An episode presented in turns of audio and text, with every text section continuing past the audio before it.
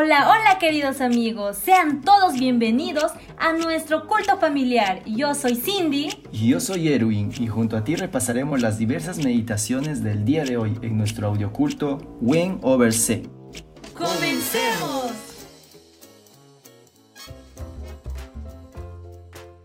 Hola amigos, buenos días. Hoy es jueves 20 de agosto y estamos listos para comenzar con nuestro culto familiar. No te olvides compartirnos. Nos encontramos en Spotify, Facebook, YouTube y cualquier otra plataforma donde escuches tus podcasts. Estamos como Audioculto Wayne Oversen. Recuerda que este es el culto familiar, pero antes debemos de tener nuestro culto personal, así que si aún no lo hiciste, ¿Qué esperas? Pon en pausa este audio, abre tu Biblia y medita con Jesús. Ahora que ya estamos listos, traigamos los puntos más resaltantes y meditemos juntos. Y si no comentamos algún tema que te llamó la atención, colócalo en los comentarios.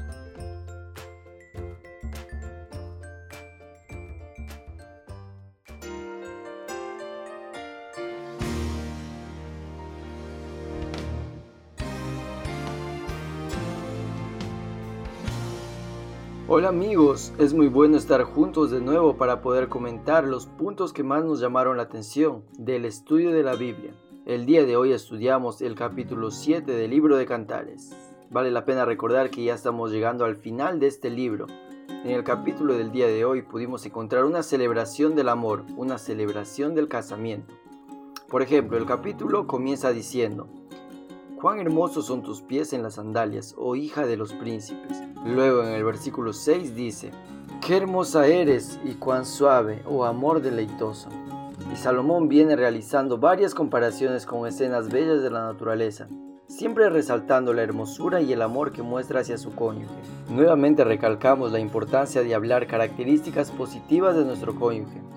Y ella responde con la siguiente frase, versículo 10, yo soy de mi amado y conmigo tiene su contentamiento. Queridos amigos, nuestro hogar debe ser un lugar lleno de alegría.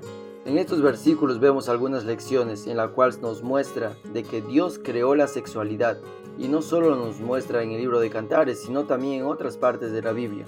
Como por ejemplo en Génesis nos dice, dejará el hombre a su padre y a su madre y se unirán a su mujer, y ambos serán una sola carne. Debemos recordar también que Dios dio la orden que esto solo puede acontecer dentro del matrimonio. El otro punto es que no debemos ser infieles en nuestro hogar.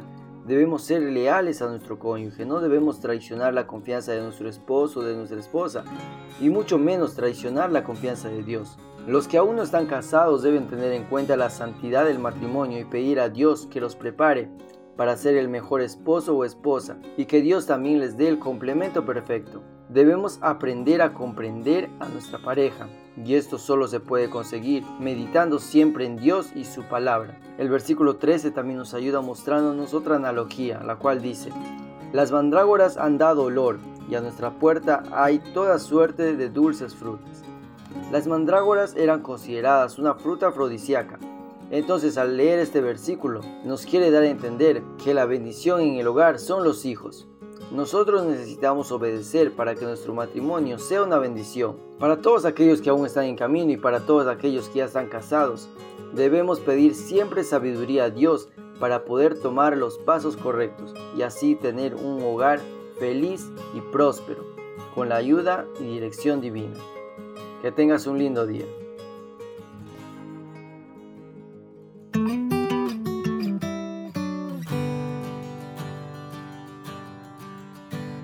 La matutina del día de hoy se titula David Glasgow Farragut. El versículo se encuentra en Salmos 89, 47 y dice, Recuerda lo breve que es mi vida, qué vacía e inútil es la existencia humana. David había sufrido un desmayo, la cual cuando él despertó no recordaba nada, ni siquiera dónde él estaba.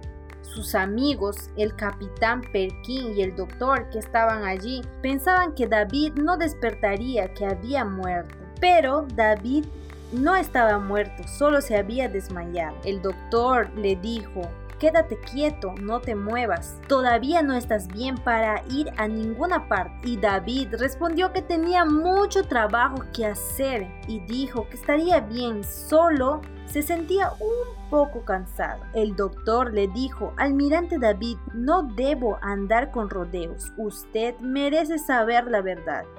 Y David respondió, Vamos, Doc, no se ponga triste, no es el fin del mundo. Y saben qué, el doctor estaba muy preocupado por él y le dijo, Almirante, usted está muy enfermo, se le acaba el tiempo. Si le quedara solo seis meses de vida, ¿qué haría con ellos? Un hombre sabio haría que esos seis meses fueran los más ricos de su vida. Entonces el almirante le preguntó, ¿me estás diciendo que solo me quedan seis meses de vida? Y su amigo el doctor le respondió, no podría precisarle la cantidad de tiempo que le queda. Podrían ser seis días, seis meses o seis años, pero se le está acabando el tiempo. Con esto en mente, Almirante debería planear cuidadosamente su vida de hoy en adelante. El almirante respondió, me gustaría servir a mi país hasta el último momento, pero a la vez me gustaría pasar tiempo posible con mi familia. No lo sé, doctor. Es difícil decidir. Querido amigo, ¿qué pasaría si tú tuvieras una enfermedad y supieras que te queda una semana de vida o tal vez un mes? Dime, ¿qué harías en ese lapso de tiempo?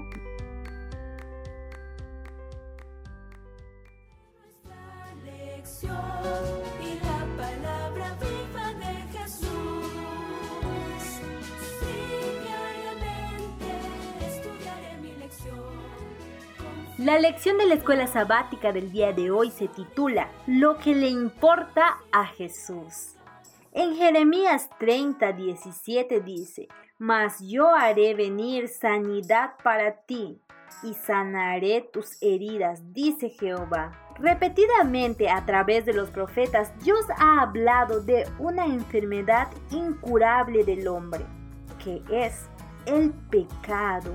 Lo que le importa a Jesús es que todos seamos sanados de esa terrible enfermedad y aquellos que son sanados se involucran en la tarea de ofrecer sanidad a otros. Al hablar del fin del mundo, Jesús presentó tres parábolas. En ellas nos insta a estar llenos del Espíritu Santo y a usar fielmente los dones que nos ha dado. En la última muestra el carácter del verdadero cristiano. Aquellos que vivan egoístamente por sí mismos serán rechazados, pero los que vivan para servir a los demás serán recibidos por Él.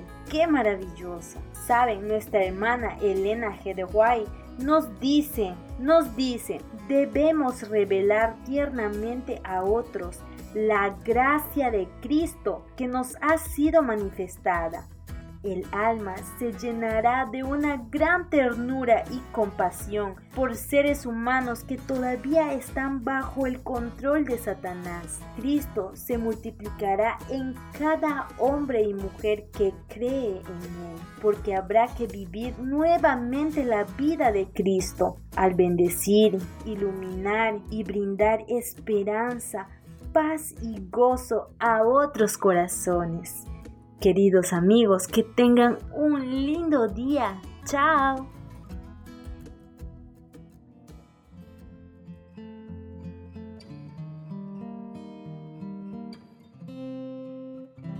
Padre nuestro que estás en el cielo, Dios muchas gracias por esas lecciones que nos has regalado el día de hoy.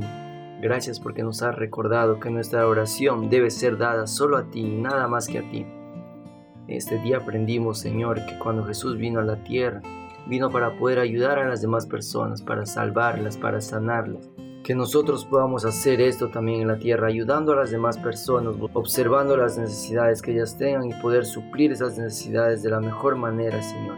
Ayúdanos a ser testigos fieles tuyos y a poder mostrar tu amor por donde quiera que vayamos. Te pedimos todo esto en el nombre de Jesús. Amén.